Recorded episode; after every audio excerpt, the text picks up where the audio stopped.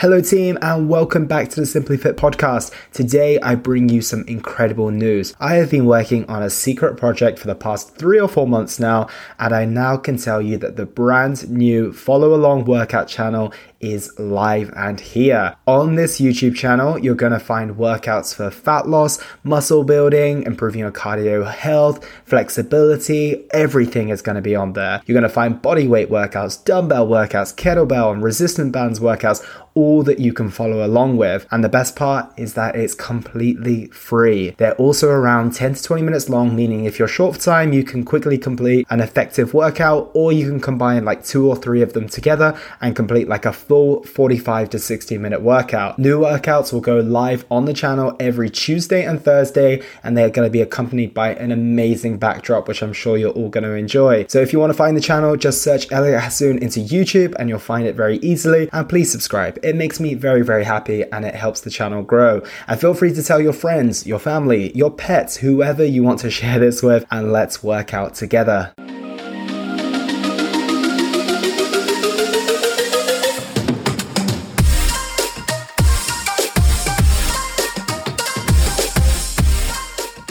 Hello, team, and welcome to episode 174 of the Simply Fit podcast. In today's episode, I have the pleasure of speaking with Khrys Speed.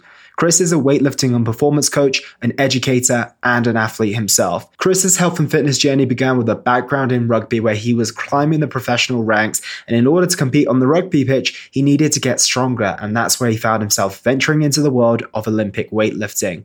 Fast forward some years, and Khrys has won a silver and bronze medal in his respective weight categories at the British Championships. He also leads the team at Ronin Strength, where him and his team coach a number of athletes and everyday people to their strength for performance goals. In this conversation, you can expect to learn is it ever too late to start Olympic weightlifting? How to manage your mindset in high pressure competitions and the future of weightlifting in the Olympics and the prevalence of doping in the sport, along with much, much more. So without further ado, Khrys Speed. Khrys Speed, welcome to the show. How are you today? I'm doing all right. How are you? Yeah, I'm very well. Thank you. Thank you for being here. And usually we do head straight into the guest's backstory, but because you've just come off the back of competing, I want to ask you how you got on yesterday and how your uh, how you rate your performance, how your experience was. Was that your first competition post lockdown as well? I imagine. This is my first, no, second in person competition post lockdown. This is my first British Championships in about what was it, three or four years. It's in person as well. Wow. So how did it feel going back on to that big of a platform following the COVID situation? Did things feel a little bit different or do they feel very similar now? It was unexpected. Like I wasn't planning on going to this one. It was just nice that I managed to go. So there wasn't a lot of pressure on this one because I don't really have to I don't have this. The uh, my competitions like British Champs English and stuff aren't leading towards anything afterwards, which is also quite nice. And it was just it was fun. Like this because this is a Commonwealth year. The British Champs is done in like a grand fashion. So sometimes when I suppose the way you could you could like compare it is sometimes weightlifting competitions. It's a little bit like playing Sunday league football. So it's nice to play, but it's just but it's a football match, and there's not really that much you know grandeur about it. Whereas for this one, it was a it was a sporting event, mm. so it feels like there's a little bit more to it and a lot more about it. So that was that was a nice one to do. And there's a lot of other people from my club and that I've been friends with that I started competing with. Like we all did our first competition together who were also there. So it was a weird, it was a very weird but very nice like culmination of a lot of different things. So it was a really good one to it was a really good first one to do after a long time. Yeah, as you mentioned before we came on air, it's the case of not having as much pressure or expectation on. So you could have just gone to have fun realistically and then see how your athletes got on as well. Did you get bronze yesterday? Is that right in saying? Yeah, I got bronze. My friend Dave that I trained that I trained, he was one of my first training partners in London, got silver. And then one of my coaches and my friends Benedict got first. So that was also a really that was also just very nice, very nice, very nice coincidence. Yeah, that's awesome. What, so in the same weight category, so you're all on the same podium, basically. Yeah, yeah, and we all kind of we were all split up before. So David's supposed to be above, Benedict was supposed to be in the one we were in, and I was supposed to be below, and we all ended up into that one. So that was quite that was quite fun as well. Sure. And what was the weight category? And also in terms of your totals, what did you achieve, and what was the difference between third, second, and first? I got two two hundred eighty nine. David got second. He got three hundred, and Benedict got three hundred and one. So it was quite it's fairly close between me and David. It's like I'm not that far not that far away Whereas David and Benedict, that was a kilo apart, which is very, very, very, very close. That is super close. And yeah, I just wanted to specify we're talking in kilos here, just in case people think we're speaking in pounds. awesome. So I wanted to go a step back to get started on where your journey with weightlifting and coaching began. I understand that you played rugby when you were a lot younger. So where did that all begin in terms of just your interest in sport, your interest in health and fitness, and how has that developed since then? Um, I started off, I'm pretty sure it would have been the same as most kids in England who are kind of like all born sort of like, you know, like early to like mid 90s. I played football, uh, football, tennis, but just basically anything you got told to play at school. Enjoyed most of it. I don't really consciously remember thinking about anything as intensely as I did rugby or lifting when I found it. So I just did everything that I normally did at school, did like skateboarding, rollerblading, BMXing, all that stuff. And then I was very much into watching football casually, didn't really understand the rules, and uh, American football, but we there wasn't American football to play um, at that stage, not for kids anyway. So I remember seeing a rugby game with Jonah Lomu playing and that was the first time I'd seen a rugby match where I'd actually paid attention to it. And I thought that is one of the most impressive things I've ever seen. So that's what got me into rugby. When I got to about 14 or 15, that's when you could start playing for the year above. So you could play for the under 15s instead of just the under 13s or 14s. But I got told, oh yeah, you're quite, you're probably not going to get any taller and you're quite small. So if you want to start playing for the senior team when you go to senior school, um, secondary school and stuff, you're going to have to, you're going to have to get bigger so you can go to the gym. No one knew what they were doing at the gym. Like my my head of sport at the time looked like he basically just packaged a Christian and smoked cigarettes outside of school. So he just said, go on the internet, go use the IT department and find a gym program. Just search on Google. Um, and the only thing I could find was tnation.com on bodybuilding.com. But when I put in rugby or American football programs, it all came up with stuff like um just you know tutorials on here's how to do a power clean, here's how to do a back and a front squat, here's um here's box jump variations and stuff. So everything was everything was actually pretty solid because I don't think there was that much information out at the time on it that could really steer you wrong. Whereas now you've got 101 different people all putting out information, some of it good, some of it great a lot of it really bad. And the really bad stuff tends to be what grabs people's attention. And that's when I started just doing like basic power cleans and I taught myself how to do them. Then I got to I got to academy level at Bedford and there was a really good strength and conditioning coach called Jamie Bain. I think he had all of us in from the academy. He basically like, right, I need to show you how to do these lifts so you can do this program and I don't have to babysit you through it because I've got to handle all of you like at the club. And he showed me how to do a power snatch a power clean properly. And then he said, "Oh, you'll be able to lift more if you just catch a power snatch where you just sit all the way down." And that's how he coached me to do it. He taught me how to like triple extend and all that stuff. And then when I caught a power snatch, he just said, okay, catch it and then just really smoothly just sit down in one motion. And he's like, just keep doing that until you can catch it all the way at the bottom, and then that's it. You'll be able to do, you'll be able to go heavier. It'll be more fun. I was like, oh, okay, cool. I just didn't really think any more of it apart from that. And it wasn't until I started slowly progressing towards end of like my rugby career where I played professionally very briefly and then realized it wasn't what I thought it was going to be because I, I didn't have the right mindset going towards making it making it like a career. And then stuff about weightlifting competitions started to pop up. And someone said, Oh, you should compete, you should look at doing it. Um, this is in the days where you don't go and just sign up on the website and pay you know, your 20 or 30 pounds online. This was you send the competition organizer an email and 20 pounds in an envelope. So I was like, I don't know what, I've got no idea what I'm doing, so I'm just not going to bother. My first coach and the first club I worked, wait, actual weightlifting club I worked for, London Olympic Weightlifting Academy, um, Mike ran a unofficial novice comp. Like, you know, there's loads of them now, like quite a lot of CrossFit them to do them because, because it's nice and fun. You know, people can come and lift in a less intimidating environment. You don't have to have a singlet, you don't have a lot to sign up for. I went to that. I competed in that one. He told me you need to do another one of these. He's like, just message me and I'll help you out with it. And I said, oh yeah, I'll do one eventually. Didn't do it for like six months. Came to another one of his novice comps. Did another competition. Talked to him about uh, his place. Did another one. Talked to him about it, and he said, oh yeah, we'll do another one. I'll, I'll plan it just like in a couple of months just think about doing a proper one. He just said, like, is rugby season over? I was like, yeah, I'm not really going to play rugby as seriously anymore. And I think he just messaged me saying, you owe me 30 quid. I've signed you up to comp. You need to turn up to Crystal Palace on this day. So I was like, oh, okay, cool. Um, and that's how it started. I kind of just got like shoved into it. And it was always a case of with coaching, online coaching, starting a business, weightlifting. I was always like, oh, I might do it, but I don't really want to. Like, I'm not really sure. Like, I was always not very sure. And there was other people going, you need to at least try it. Like, you know, like, like, like a lot of things. And then I ended up going, oh, actually, it's actually this is actually a really good decision. So I kind of fell into it. A lot of people now, because the pathway through CrossFit is very cut and dry, like you can start weightlifting tomorrow if you want to and you can find a place um, within reason. It wasn't like that. I basically just very slowly realized that I was going from rugby focused and doing a bit of PT and running some classes to weightlifting focused and just coaching weightlifting. Yeah, that makes sense. And that's uh, a funny story how you just kind of got pushed into it and where you find yourself today, right? it always seems to be the way. Sometimes when you try to plan these things out to a T, they don't really work out. But sometimes when it's just a set of situations that come through, then it usually ends up going a little bit better than you even expected. So, in terms of your early competition experience, what was your first one like? Was it a bit foreign? Was it a bit like, not sure what I'm doing here, but how did you get on? The first novice one, I remember going in and thinking, oh, I don't know what it's going to be like.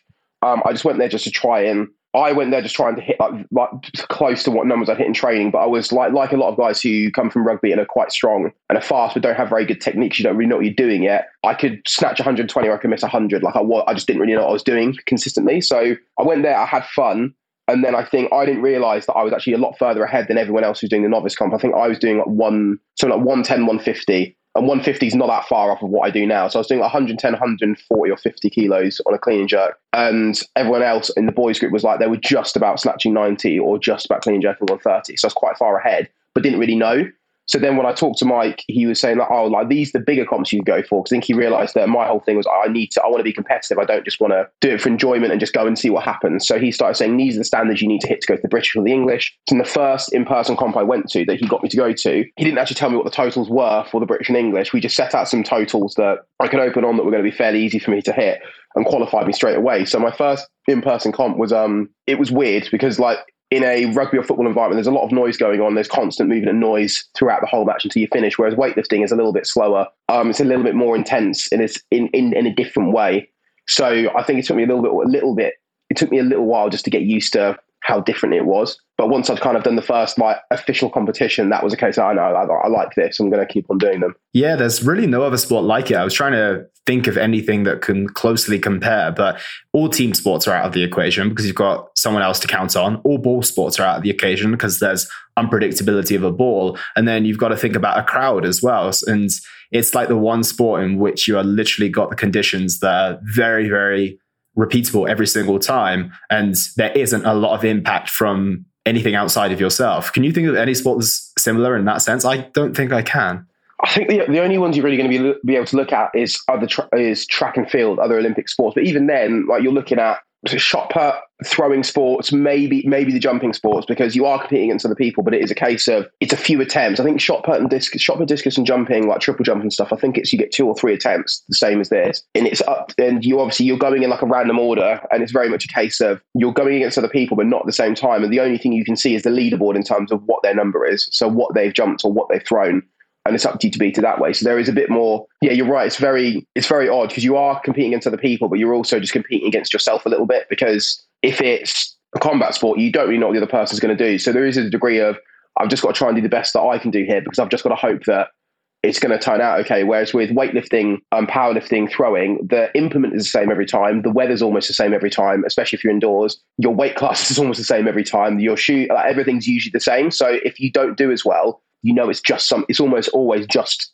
internal. It's something that you haven't controlled properly yet to a degree. So that I think that's in a way that's more nerve wracking in a way because if it's um a football game and someone opposite you is just a lot better than you, then it's a case of well I can't do anything about that. They're just better than me. Yeah. It's a case of your weightlifting and you're 20 kilos below your best total. It's like well you have to look at yourself and your coaches and be like well why couldn't I do that today? And then you have to yeah, go back and fix it. And that's that, that's a very you see a lot of people who should be very good at a very high level and they end up breaking down because like they just get broken down like that just purely through attrition. Like that just breaks them down. Yeah, I can completely understand. It's also it's the one sport where you just have to look at yourself, and that's all you can do, right? Is you have to take that accountability, and that's probably one of the biggest teaching cues and coaching cues you give to your athletes these days, right? Is that you know, if, if the competition go, didn't go well, then we need to look into what part of it didn't work. Was it the mindset? Was it, you know, just a off day? Was it nutrition? Something along those lines. And speaking of, how do you manage your mindset when it comes to competitions and how do you manage uh, your athletes' mindsets? This is what I've gone more into over the years because before I would always have been like, well, the mindset kind of just is how it is. I didn't really know that much about it. Like, I don't, I don't know what you, I don't know what you will have studied if you've like gone to university or anything. But if you do sports psychology university, it's basically you touch very broadly on a few different pieces, but there's no, there's no real like depth to it.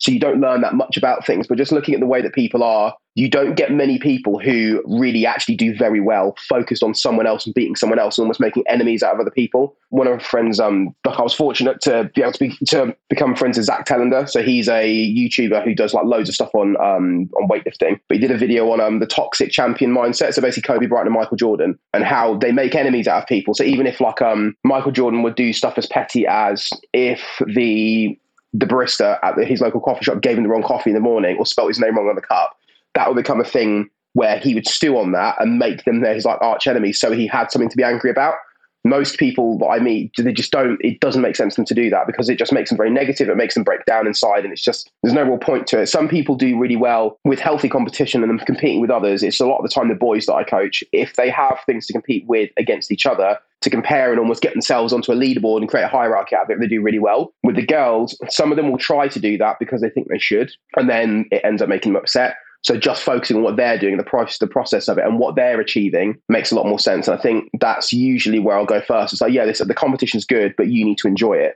So it's always about you need to make sure you enjoy this because if you're if you're getting given a hundred grand a year to do whatever job it is, it's very likely if you're good at it, even if you don't enjoy it all the time, you will just find a way to get through it. But if it's a job or it's a second unpaid career like weightlifting becomes when you're trying to compete at a higher level in it, you need to make sure you're enjoying it because as soon as that enjoyment drops a little bit, like mm, you're gonna you're gonna struggle. And it doesn't mean it's to be fun all the time, but you have to find a way as a whole to to, to net like a positive enjoy enjoyable experience and that's the, and that's the main thing. For competitions, it's different. People respond very in a very different way. Um, so, for example, for me, I would always go into a competition thinking, right, if I don't feel great, I'll put in low openers, knowing that I can bank those if I have to, to then set up for a good competition, to build confidence. My friend, um, she, was, she was actually the first, one of my first friends in weightlifting that I now get. I'm fortunate to help her, Mercy Brown. She warmed up for competition yesterday, felt absolutely awful. Got towards her last warm ups and then just, I just said, how do you feel? She's like, right, well, what do I need to total? I was like, well, you need this to win. She's like, put five kilos more and it'll be fine. And it's like, are you sure? It's like, yeah, just, just throw it on. I'm going to win. So it's got, and she'll, she'll have absolute supreme confidence, be like, just throw it on because she thrives in competition. So it's figuring out what is it that you need to thrive in competition. Are you going to be that person who will snatch 100 in training just about and then and it's heavy, but then you'll open at 105 because you know you've got it, or are you someone who will snatch 120 in training, but I've got to open you at 100 because you're not necessarily going to hit that and come because of nerves. So it's always working out what the individual needs so that then you can kind of build them into competitions that way. Because some people will never be, will never have a massive head for competition. So you have to kind of make them live within themselves and make them win by just making sure they feel safe and consistent, which has its own problems. And then some people will, they will, even if they've got like a torn calf or like a busted hamstring, they'll still find a way to do all their all their lifts and burn themselves out. And that has its own problems because then you have to stop them doing that all the time. So it's just working out what mindset do you have, what's the what's your life, what what makes you go, and then what do I need to do to make sure that you don't hurt yourself. Yeah, hundred percent, dude. Because if you are coaching weightlifting, of course, but you're also just coaching people and their personalities. And that must be one of the hardest things, especially when it comes to a competition where you have three attempts at this lift. And I can imagine, I'm not sure how you feel, but if you miss that first one, that puts a lot of pressure on the second one. But like you said, if you go in that low opener, you've got that first one banked, you know at least you're going to get a score from that, then at least that's something, right? I can't imagine what it would be like if you don't even have a score on the board and then you're going into your second with that pressure that comes on each time, especially in a snatch. I'm sure that's more inconsistent than a clean and jerk, no? Yeah. So what I think, um, this is actually something they go over. Like if you even go onto the British weightlifting website, I think they actually have the standards of what they expect from you if you're going to go to an international. one of the things that is like a almost is a red flag is if you're making less than four out of six lifts each competition, or you're not making your first or clean and jerk. Because the way you look at it is if you make your first snatch, that sets the momentum running. Like you're you're you're hitting the ground running now. If you miss your first one, they've now got to think, okay, so are the nerves getting to you? Is it just too heavy? It brings a lot more like decisions you have to make into it. And then you're also playing catch up. So if you have to retake your first weight, everyone else has gone up. So now you're being left behind. Now you've got to catch up on clean jerks. So that's the, that's the other thing as well. Like getting the first snatch in is usually the most nerve wracking part. And you'll see that like with um the men. So one of the men's uh, Commonwealth categories yesterday is 109. Almost every single person was opening on snatches of 140, 145, 140, 145. One guy opened at 147 one person missed 145 and immediately the whole board shuffled around and everyone's sprinting around trying to figure out what they're doing. So if you miss, it completely reshuffles you in the order of where you are, especially in big competitions. So you always want to be aiming to like, if you can get as close to 100% success rate on your first and first snatch and clean and jerk, your first attempts, that's something that people will look at and think, okay, you know what, you probably know what you're doing then if you're making two from six most competitions, then you're always going to assume that on the last one of your third snatch or third clean jerk, that's where you're going to go for something bigger. So that's that's kind of what people will expect. I guess it sets more people up for injuries as well, right? If you miss that first and second, you're just going to go in at the weight that you're not sure if you can lift, but you just you want to get a score, you want to win, right? So you're taking those bigger increments and those bigger risks. So I can see why they're saying, you know, the standard is to yeah not miss four of your lifts essentially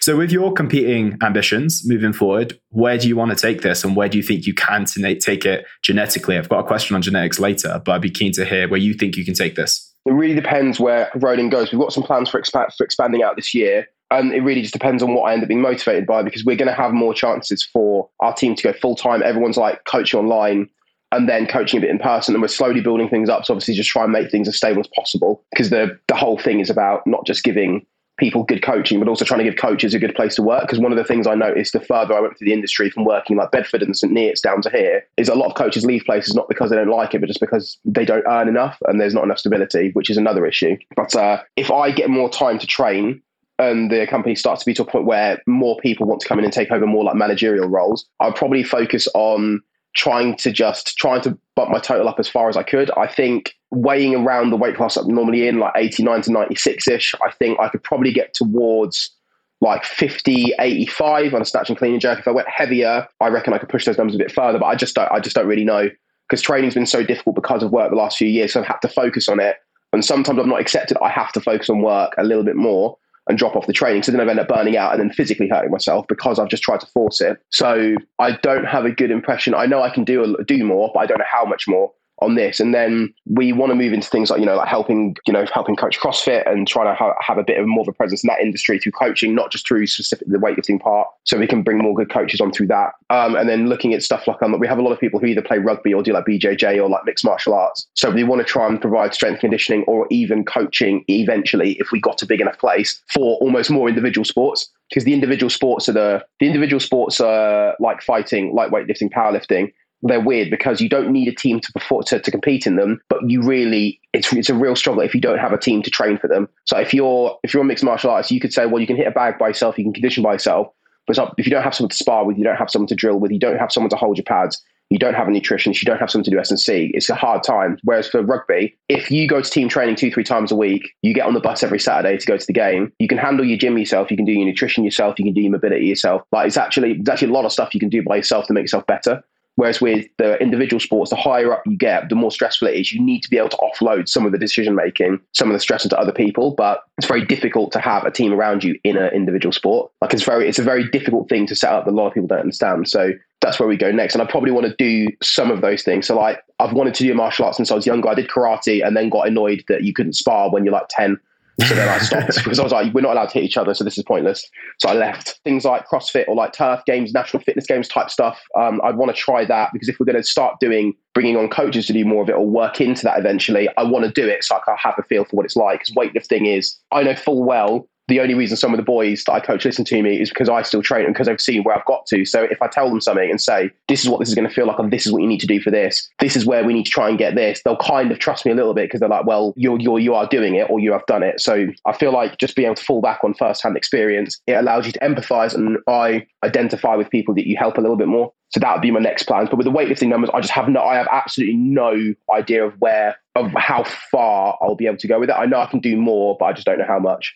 Like it's really hard. It's really hard to put a number on it. Do you feel that your days with weightlifting are like numbered now? Do you feel like you're going to set kind of that final competition, then you are going to broaden your horizons a little bit more? It sounds like you've got a lot of other interests, and I can imagine a lot of athletes who, like you said, they're not making a living out of weightlifting potentially or any other sport that they're in, and that's where you mentioned in terms of having that team is so important because of the enjoyment aspect comes from having that team and those people around you. But I'm sure there's that thing in two minds where like business is going really well. I'm enjoying coaching my athletes. You know, how much longer do I do this individual sport versus just yeah placing my efforts here and then broadening my horizons a little bit more? When it was when I thought I would have a, a chance at maybe being able to go for a Commonwealth Games selection, and like that was that would have been hard because of the lads I was against. So one of the guys I competed with since I started like seriously competing Jack Dobson is someone that I could compete against. Then there's a lad, Edmund uh, who basically always runs away with our weight class. Like he's 220, 30 kilos above us. As soon as I was like, I'm probably not going to catch you boys anymore, it was a case of I'm what I was then like, I'm going to probably end up extending how long I'm doing weightlifting for. There's not going to be a hard and fast, this is the end date. Whereas if it was Commonwealth Games,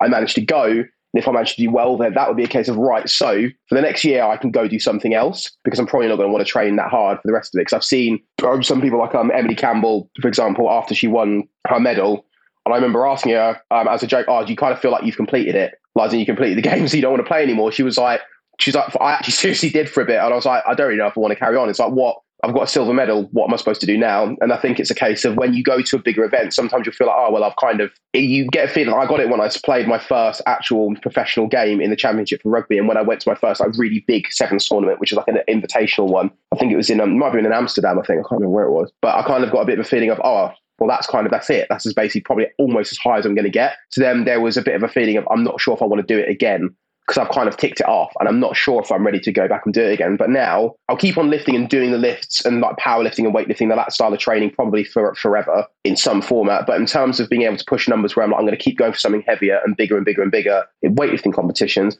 probably not that much longer. Um, I'll probably keep on doing competitions, but the mindset of I want to try and go to a bigger competition. I want to try and push for an international, which is very unlikely at this stage, but you know, it is what it is, is probably sooner. So probably in the next two or three years, I probably would not worry about competitions as much. In terms of training, I've got friends or people that we coach who are masters who are getting towards 35, 38, where they're still actually making progress in their lifts. It's just a case of they have to chase them a little bit differently. So then they're still hitting PBs like lifetime ones, but it's just they have to chase them a bit differently. So it's just a case of I will stop training for being stronger with a bar when I just think it's literally just not realistic for me to do so any longer, or the time I have to put into it is like I literally don't have that. So I need to focus on something else. But with most weightlifters on an international level, they stop when they're like 20, late, late 20s, but that's because they start when they're 15 and they get have to compete so heavily going into Olympic cycles that like they end up not actually having much left mentally and physically to give into it because they need to recover. But with people who start later, where you're not able to train twice a day, you're not training for three, four hours at a time, you're not absolutely battering yourself, and you're not taking some of like you know some of the some of the less clean nations, you know, you're not taking the weird, you know, the naughty, you know, vitamins and minerals that some of them get to take. I just don't think you're going to break apart as fast. So when you look at some powerlifters on a world level, they keep going to like 40, 42, 43. They keep hitting slightly bigger numbers. So weightlifting wise, probably mid 30s. Powerlifting stuff, CrossFit style stuff, probably. I don't know when I'd stop training or if I would stop training, but in terms of the numbers, folks, it's basically as soon as I go, I'm literally like, you can usually feel when like you've hit the wall and it's like, I'm not going to get any further than that. So it's basically when I hit the wall, I'll then go, I'll stop there. Because if I do it before that, I'll be like, ah, oh, I don't know if I'm ready to stop yet. I'll think I'll know when it's like, that's yeah. the time. I'm going to stop there. Yeah, that makes sense. And I mean, you're someone who probably very aware of your body, very aware of your capacity. And like you said, you're not got this unrealistic view of like it almost sounds like you're not doing it for the wrong reasons as if like you're not like just striving for the medal where you know a lot of people would ignore those internal cues. They would sacrifice all other areas of their life just to do something that eventually they're not going to reach whereas you're doing it what sounds like to me intrinsically and that's why you can have this connection with the sport where like the sport is important to me fitness is important to me but winning that medal I, I, I need to accept where my genetics and age play a part in this ultimately right? And I'm not willing to take drugs which we'll, which we'll definitely touch on in just a moment so in terms of genetics and age. How old are you at the moment? 29. I turned 30 at the end of the year in December. Okay, so how much does genetics and age play a factor in the sport? They obviously they do play a factor, but how much of a factor is very it's very fluid. It's like, you know, the whole discussion of saying like, oh, um, you know, trading's only 20% of the equation, um, nutrition's another 80%. Well, it's like, well, we all know there's a lad who just trains and eats absolute crap and he can just clean up his diet for two weeks and then he's absolutely shredded. So like, obviously that's not the same for all of us. We also know people who will train twice a week because that's the only, all they have time for and they're stronger than everyone we know. Then we also know people who train six times a week and they really enjoy it, but their progress is so slow. But six times a week is what they need. So it's it's hard. Mm, it's very difficult. So again, using my friend as an example, Mercy. After a lot of stuff happened and like COVID happened, and we went to look at preparing for the British. She had about 10 to 12 weeks and she said, I need to prep for this comp. I'm back. I want to do this.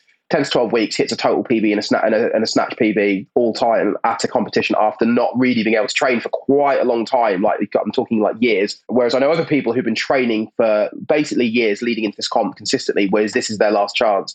And they've made they've maybe not even they've maybe not even hit all their lifts. So it's a case of it's the genetics plays into the genetics plays into it. But I think if you worry about your genetics, you're just not going to see how far you can go anyway like you're probably not going to reach your genetic potential in a sport because you've got other stuff to do. So it's almost a case of your potential is probably here, but to reach that, the amount of stuff you'll have to do, you'll probably never actually find out what that is. So you're always going to be just kind of reaching for it here. So you might as well just, you might as well not really worry about it. It's a case of if you're looking to compete for a job or you're looking to do a sport professionally, yeah, you probably should figure out which one you're best suited to genetically, but you probably won't even know that. Like Shane Williams, uh, the Welsh rugby player, he was what? He was like five five, all of about 70 kilos in a wet, in a wet jersey. And he was their, I'm pretty sure he was their top try scorer, played for He played way into his 30s. I think he was like 36, 37 when he retired on the wing, which is rare, but he wasn't suited for rugby. Like you look at him and the way he's built, it's like you're going to get snapped in half. Whereas you get a lot of other players who came through rugby league who are bigger than him who are underachievers. So it's just a case of, it's just more about do you have the mindset for it? Do you know how to approach sport properly? Like, you, like if your mindset is there, you will beat a lot of people who should physically, like, you know, stand, be able to wipe the floor with you just because you know how to approach the sport better. So I would say it does play a factor, but I just think people shouldn't worry about it. Like most of us aren't going to the Olympics. Most of us aren't even going to do the sport and get paid. So just worry about what you can do now. It's like if you start when you're 28 or 29 and you think, oh, well, I should have started earlier, so there's no point. It's like, well, that's not really the right way to look at it. Like you, you didn't start when you when when you when, Yeah, when, exactly. were, when you were younger, and you probably weren't going to go pro anyway. Like looking at the odds, so you might as well just have fun with it. Like yeah, I think they play a, they play a part when you're looking at the top top level, but most of us aren't going to get there. So there's no point worrying about it.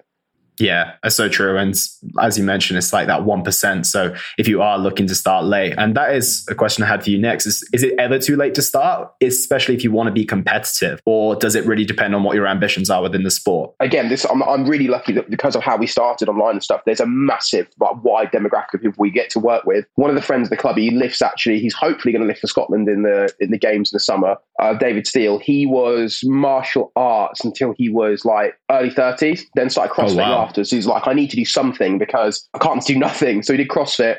Realized that he was quite good at the weightlifting part, and he just started competing in weightlifting in his like I think it was when he was 32 or 33. He's going to turn 36 this year, and he's going to go to he's probably going to go to the Commonwealth Games for Scotland. But everyone else is like, oh well, I'm not going to be able to be good at it because I started when I'm too late. I started in my 30s. It's like, well, David's just gone from a martial art to CrossFit to then doing weightlifting. He lives by himself in his garden in Scotland in the freezing with a with a gilet on and a, and a bobble hat on, and he might go to Commonwealth Games. So it's like I'm not saying everyone's going to do that, but to say that it's too late, it's like well, there's a, there's enough examples to show like you'll still be able to do something. It's like if you started when you were in your late 20s or early 30s, um, your genetic potential was you might no, let's go. So you might snatch 140 and clean and jerk 180. Where if you start when you're younger, now it's probably going to be more like 115, 135. That's still fine. Like there's still progression you can work towards that. Like you've still got a lot of years of fun where you can keep pushing towards it and it gives you something to push towards. And I think it's the progression from where you start to where you finish is what people actually enjoy. It's not just the, the objective number. Because if you have a number in your head, you'll hit it, then you'll want to do another one, then you'll hit it and you'll want to do more. You'll hit it and you want to do more. There'll always be, oh, when I get to this, then that'll be enough. It's just just just get started and just enjoy actually enjoy trying to improve. Exactly. You never know where it's going to take you. And like you said, you might be someone who does have that potential. And you know, you never know how these things work out in life. And I think, as you mentioned, some of these athletes only have a shelf life of X amount of time because they're forced to compete and they're forced to put so much strain on their body. But if you don't have that and you don't place that amount of pressure on yourself, you might actually excel more than you expected to. So Olympics, you've touched on it a couple of times, but not in as much detail as I would expect someone within your sport to uh, speak about. So what are your thoughts on the Olympics? What you, what are your thoughts on it not being a part of the 2028 games?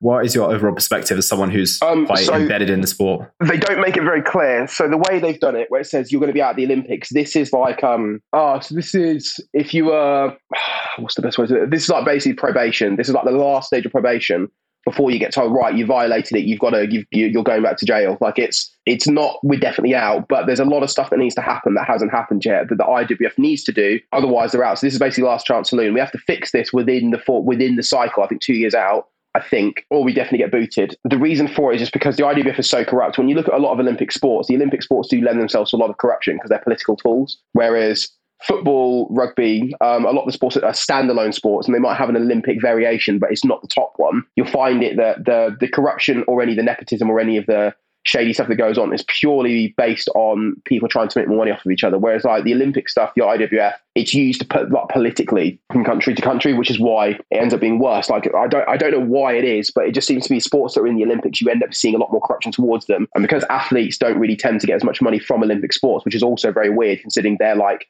it's the pinnacle of sports, if you like. That also makes it a, a, very weird issue to deal with. If we stayed in the Olympics and we got reform from the IWF, brilliant. It would make the sport a lot better, make it cleaner. Countries like um like Britain, like any like anyone in the UK, Germany, Italy, for example, where they have they're historically clean, much cleaner countries where doping isn't almost widely accepted, you'd see them start to do better. I think it would be better for the Western world in terms of you'd see more countries getting involved and become more commercial. If we go out of the Olympics, it will still be absolutely fine. The IWF won't be in charge anymore because we won't have to be under them. It's this case of if you're in an Olympic sport, you have an Olympic federation. And if you're not the Olympic federation, a lot of time people just won't be involved with you because they want to go to the Olympics. Whereas if there's no Olympics, it will now be based on who has the best federation where's the money? Which one's the most entertaining? Who has the best lifters? Who has the best staff? Who has the best board members? Um, say, similar to how you do with powerlifting. So powerlifting, um, the USAPL has just decided they might move to Australia and start running competitions there as well because the IPF just are being annoying. But when the USAPL have all the best competitors in, uh, competitors with them because they're mostly American based, they can afford to say, well, we're not going to go under an international board that don't understand what they're doing. So we're just going to start running stuff ourselves, and that's what happens. Like there's a there's a competition on in powerlifting, and I can't remember if Braun runs it, but I think if you get first in it, it's like an invitational competition. You can get like 60 grand, not including the money you win during the rounds that you do. But with weightlifting, someone can win a medal and they might not get funding from their country. But as in, you can work four years and not get a medal. But for the powerlifting ones, you can go and you can place and you can actually get money and actually earn an honest living through it. So I think if we got booted out of the Olympics, we'd get more money eventually and the sport would develop in a different way and it would still be popular.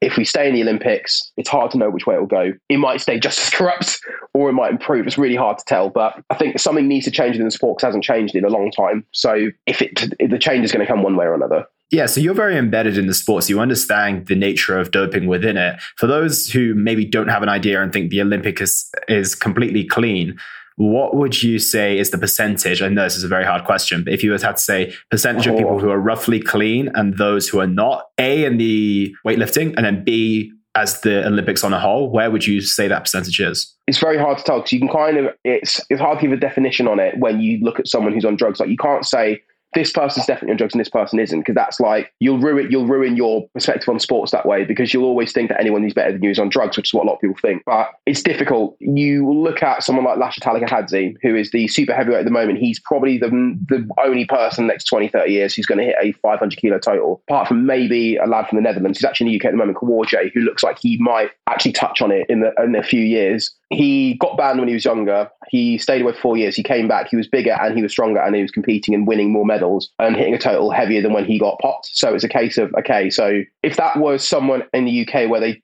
done a bit of bodybuilding drugs, they started doing weightlifting, was still on them, and then they stopped doing them and then they just trained better, I could believe, yeah, I can absolutely believe you've improved. But when someone is actually doing that sport for a living, they've been taking drugs, they've been found with them in an Olympic cycle, they've been banned for four years, they come back, and then they're still lifted. They've not taken a step. They've not slowed down. All that they look stronger and faster than ever before, and they keep progressing. It's just a bit like, well, he's not been te- he's not tested positive again, but he's also not showing signs of being off of whatever he was using. So it's I think that drug use is more is more what is is more common than what people think it is from the elite levels all the way down to the amateur levels. Like you actually be surprised at how many people within CrossFit or within weightlifting and just lifting who just recreationally take drugs because it's because it, because people because everyone gets competitive and wants to see what it, see what that stuff does. But one for the average person who takes drugs and doesn't know what they're doing, like I've seen evidence of it, like from being in like different gyms and stuff, where someone will take something, it just doesn't, it almost just doesn't do anything. They might look a bit lean or get a bit bigger, but because they don't know what they're doing, their training's not good. They it, it doesn't really make that much of an increase. Whereas when you get someone like Lashley, you get elite level lifters and elite level athletes, and they take something, it's like supercharging them because they already worked hard,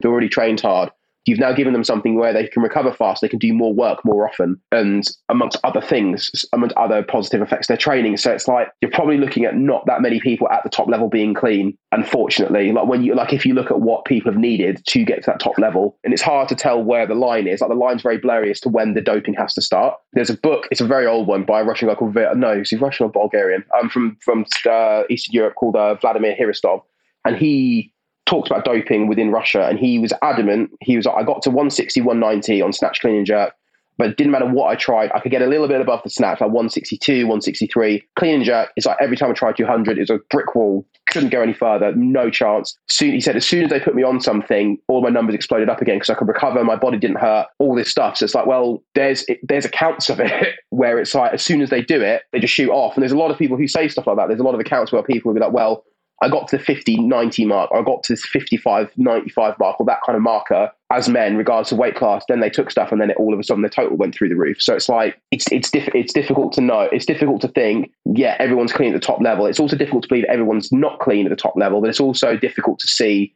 where is the line and what would you have to do to be good naturally, which is why countries like Britain, some South Korea, Japan, maybe, are impre- and Germany are impressive because they seem to be producing a lot of clean lifters who can go to an international level.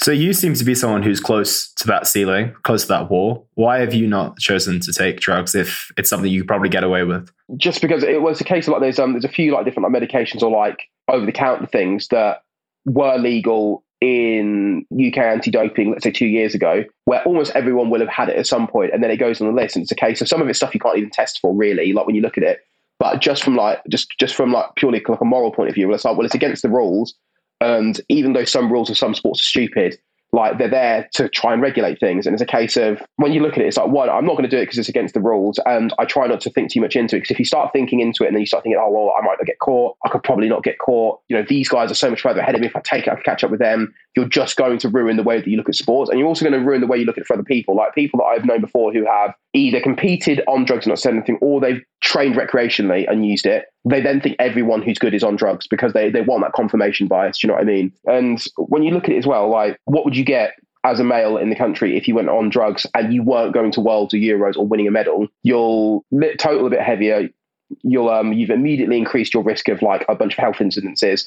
You're increasing your bill for nutrition and supplements. God knows by how much. You'll look better on Instagram, but you now run the risk of being of being caught by UKAD. And they test. They actually test randomly quite fairly well here and if you want a company or a coach, that now means you can't coach, you can't train in weightlifting gyms, you can't really run a business, and you're probably going to be looked upon in a sour tone forever within your sport, especially if you're not very well liked. So it's like um, a good example of Sonny Webster. As soon as he got caught in his ban and got finalised, uh, they didn't just ban him when he tried to coach people outside of weightlifting. They they basically went for him until they found they to make sure that he didn't coach weightlifting and banned him to the point where he couldn't come back. So it's a case of if you take the morality out of it of just don't do it because it's against the rules and we're trying to make it a fairer sport like what are you going to get out of it realistically if you're not going to get loads of money? Like if you're going to dope and do another sport like go to american football where they have in and out season testing where it kind of like if you read into it it's kind of allowing for it where if you doped and you manage to play two more seasons you're getting a couple million more quid. You're getting a few million dollars or a hundred or two three hundred more dollars two three hundred thousands more dollars rather than in weightlifting where it's like you'll get a bit of a better total. You'll be able to post on instagram and get a few more likes but beyond that like you've got to work you've got to really work to use what you what you'll build with drugs to be able to get anything more out of it. And the risk of what will happen if you get caught or if you don't do it right is so high. It's like well is there really a point to that? Do you know what i mean? Yeah 100% i think it's it's an interesting choice that a lot of athletes will probably be faced with, right? And I think, like you mentioned, if you come into a sport like weightlifting where it might not be a guaranteed getting the money that you want to, getting the prestige that you want to, then yeah. Whereas when you look at people like, you know, people there are oblivious to thinking people like Dwayne Johnson aren't on gear, for example.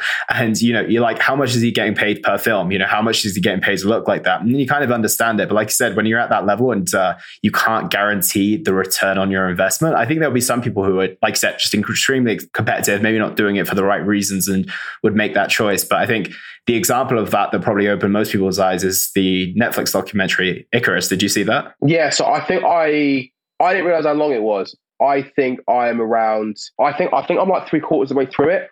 And that just but that shows like how how in depth the whole doping thing is. But even with it, I think um they talked about uh I think like the KGB hiding vials in a wall shaving down the plaster, taking out, swapping the vials out. One of the stories I've heard, which is not as um, which is not as slick, is someone had like a tr- like a um, a tray of vials of blood to be tested, and they just accidentally quote unquote dropped them and went, oh no. Oh well, and then just went and tested some other ones. Like there's there's a lot of stuff that goes on. Like as in when when you hear testing talks about, like I think weightlifting house, Seb and um Josh have talked about it a lot on some of their like different podcasts.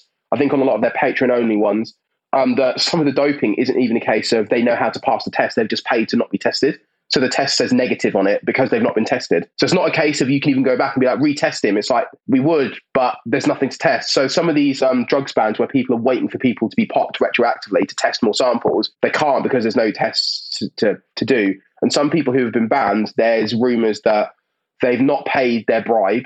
So then the negative test has just been written. So they've just been told, well, you're banned. It's like, but I've not tested positive. Well, we're going to ban you anyway because that's what we think should happen. It's like, okay, do you know what I mean? Like that's that's the level of how like bad doping's gotten in the IWF because of Tamás Aján, the man who used to run it, who's now not here anymore. But like he's been like ousted. But again, that level of corruption, it takes a long time to like pick apart. And it's probably easier to completely wipe the federation, start a new one, and start it again more than it is to try and go back and pick it apart and then try to you know, try to make it run properly.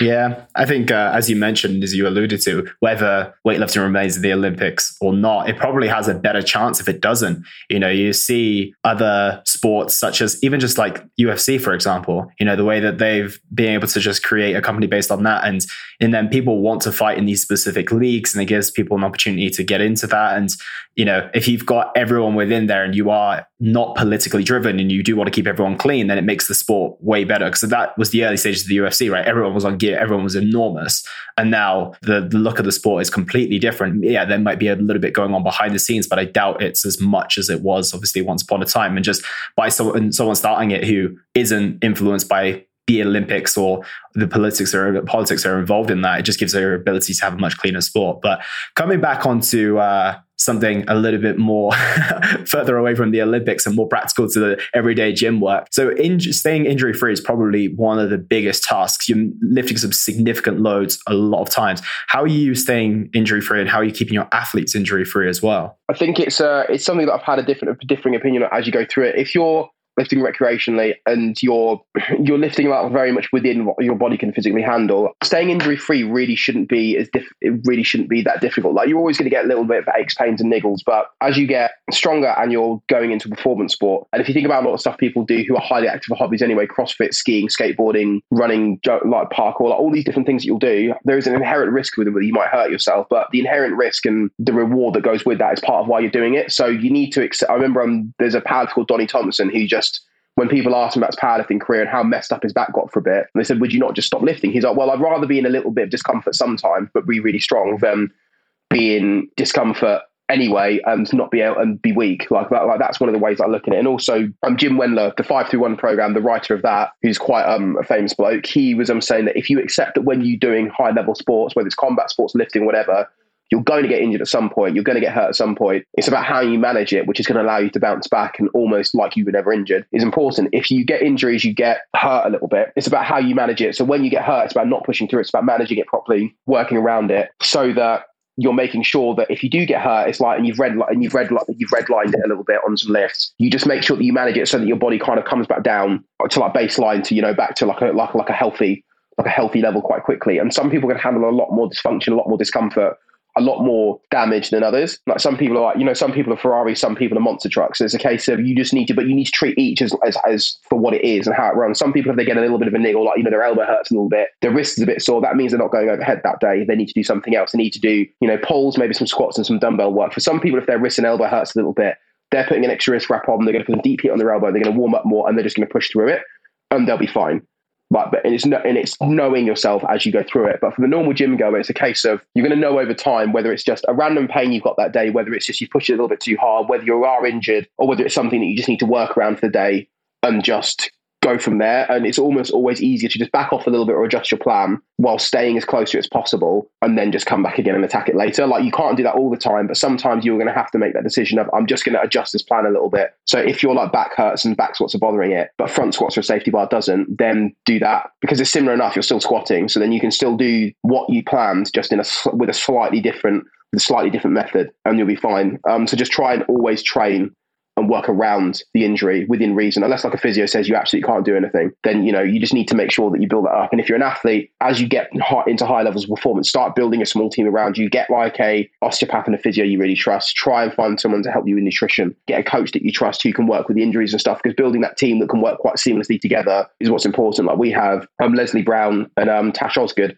So a chiro and then a physiotherapist, both of who are weightlifters as well. Like they lift with us so then when we work with them, they can very quickly say, oh, uh, you know, Ben's injured this, but it's not that serious. You just need to work around this for a little bit. When it comes to a, when he starts being able to get this motion back or can do X, Y, and Z, just put him back into normal training. And then immediately say, okay, cool, we can work around that. So it's just working around when you do get hurt or when you do feel a little bit beaten up so that you can keep training. Well, that's the important thing. You've got to find ways to keep going. Yeah. And I was just about to say, I'm not going to ask you the question because I already know the answer, but like, it's so important to walk the walk, right? So, like you said with your physios, given the fact that they weight lift with you, they can tell you, okay, this is not that big of a deal and they'll be absolutely fine. Whereas if you've not experienced that, especially with yourself, it's like if you've not experienced those heavy loads, and for example, all weightlifters might be tied to the idea of like, I need to do a front squat, I need to do a back squat, but then they'll see you and the giant loads you lift on the safety bar all the time. They'll be like, ah, okay, well, Khrys is, you know, using that. So I think that's super important. But you touch on nutrition. How big of a role does that play? And what does your nutrition look like on a day to day basis? My nutrition is erratic. Uh, that's the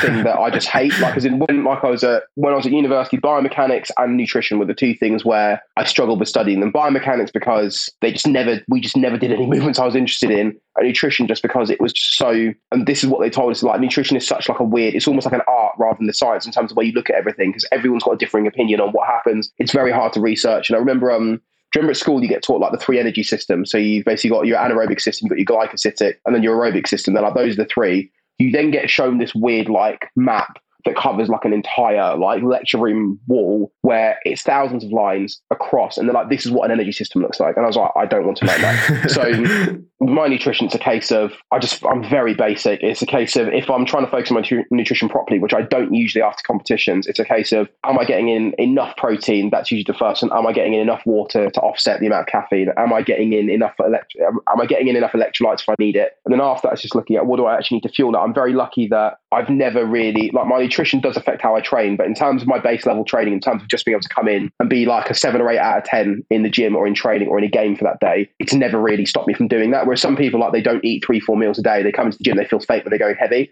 I've never really had that. Like I can, I can, I can mess up my nutrition quite a lot and still be okay. But in terms of reaching like a much higher level and being able to train very well, adding that extra five, 10% is very important. So I try and keep it as simple as possible. I've got, again, I'm really lucky that just because I think from being around for so long in fitness that I've got a lot of friends who are quite smart who help me that stuff. I'm Tom at Silverback Nutrition and Strength and Conditioning is one guy that helps me a lot. Um, Mikhail St. Catherine runs a company called Power Moves Fitness. And they're usually the first two people where if I have a nutrition question where I'm like, what, like a new supplement, what do you think of this? What do you think I need to take? Or I have queries, I just ask them and they just tell me in very simple terms, this is why and this is what you're going to do. And I just leave it with that. Like nutrition, like my, my coaching in terms of what I do weightlifting wise um, uh, a guy called Justin Holly who runs Willpower Weightlifting. I'm in Wales. He does that, but I'm more involved in that process because I understand it. Whereas nutrition, if someone tells me this is why I do this, I'd rather just go, okay, cool, I'll just do that because I just I just hate it. I hate it so much.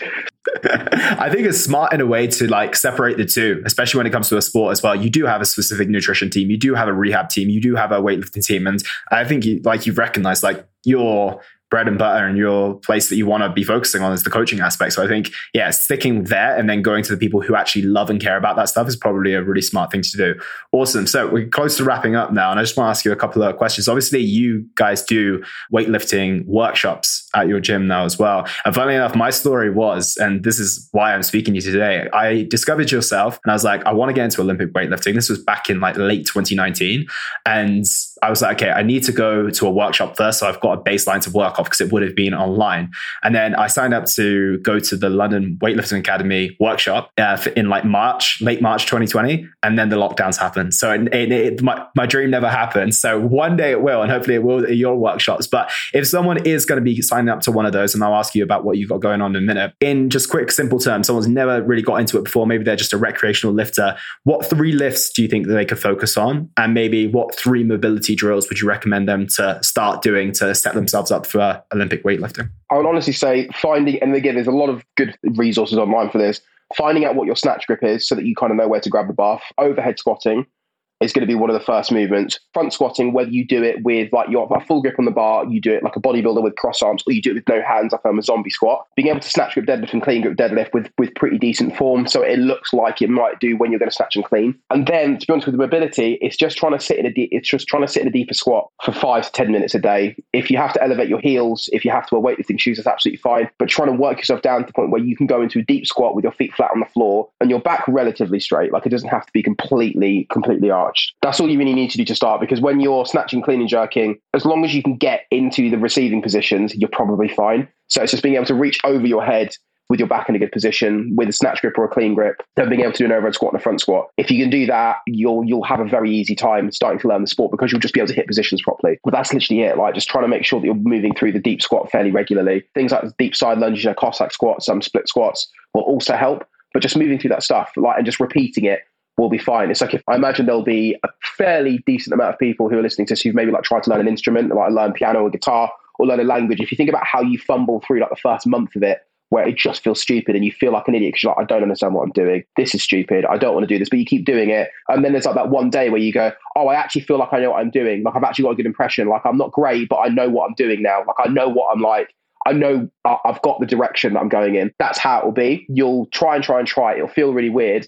You'll have one day where you go, okay, I kind of know what the bottom of the squat should feel like now. It's not perfect, but I know what I'm driving towards. You just need to keep trying and being patient until eventually one day you will just go, okay, I know what it's supposed to feel like. I've got a good impression of it now. And you, that, that's the main thing. It's practicing those movements and having patience with it. Yeah, I love how th- you break things down to such basics. You make it seem so much simple, simpler than it actually sometimes it seems. It seems quite. It seems simple in the sense there's two lifts, but when you actually know what those lifts are, it's very complex. I like the way that you just break it down to basics. And I think I heard you mention on the podcast is that it doesn't necessarily have to look perfect, but if you can do it in a consistent way, in a safe way, then that's the most important thing, right? Yeah, that that is exactly it. And it's a case of if it's consistent, it's safe, and you feel like you've got like a natural like a rhythm to doing it that's what's going to be important. You don't want to get bogged down when you're training anyway. You don't want to get bogged down with the three or four different phases of the lift and what each joint is doing. You just want to be able to have the intent of, I kind of know what I'm going for, what feeling I'm going for, and you just start going through it. When you're lifting heavy on a platform or at the gym, you want to just be thinking about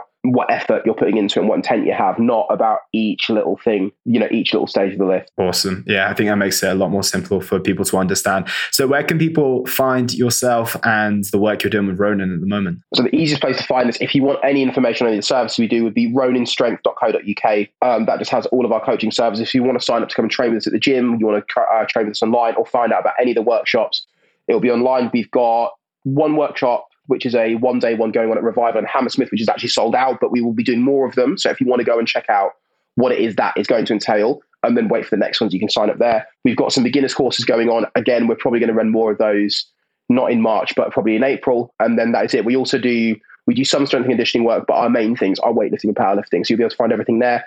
Uh, if you want to find me on Instagram, it's at KDOT Speed. And then if you want to find Ronin Strength, it's Ronin underscore strength underscore UK. And you can find literally everything, everything we do on there. Perfect. Thank you. I'll put it all in the show notes. And you've got an awesome surname for the sport that you're in. I thought it was just a way of saying, yeah, I'm super explosive, but I was like, oh, Speed is actually a surname. yeah, I, I, I, get that a lot. Laura gets a lot. She gets messages being like, is that actually his name? It's like, yes, yes, it is. and uh, just on the note of the uh, workshop as well, I'm, I think I'm going to be back in London in April. So I'm going to try and get to that if, uh, if I'm, if the dates work out. So you'll, you'll hopefully be seeing me there as well. That'd be really great, mate. That'd be fantastic. Awesome. Well, thank you for your time today. It's been a really awesome conversation, and uh, I'll hopefully speak with you again soon. Yeah, thank you very much for having me. And that was the Simply Fit podcast. I hope you gained a huge amount of value from today's episode. I feel inspired to improve your health and well-being. Be sure to search for Simply Fit in Apple Podcasts, Google Podcasts, and Spotify, or anywhere else you get your podcast from. And go ahead and subscribe so you don't miss any future episodes. Also, if you like the episode, please don't forget to give it a 5 star rating. I'd love to hear your feedback or any questions you have. So reach out to me on social media. You'll find me on Facebook and Instagram at Elliot Hasoon. Thank you so much for listening, and I look forward to talking with you all on the next one.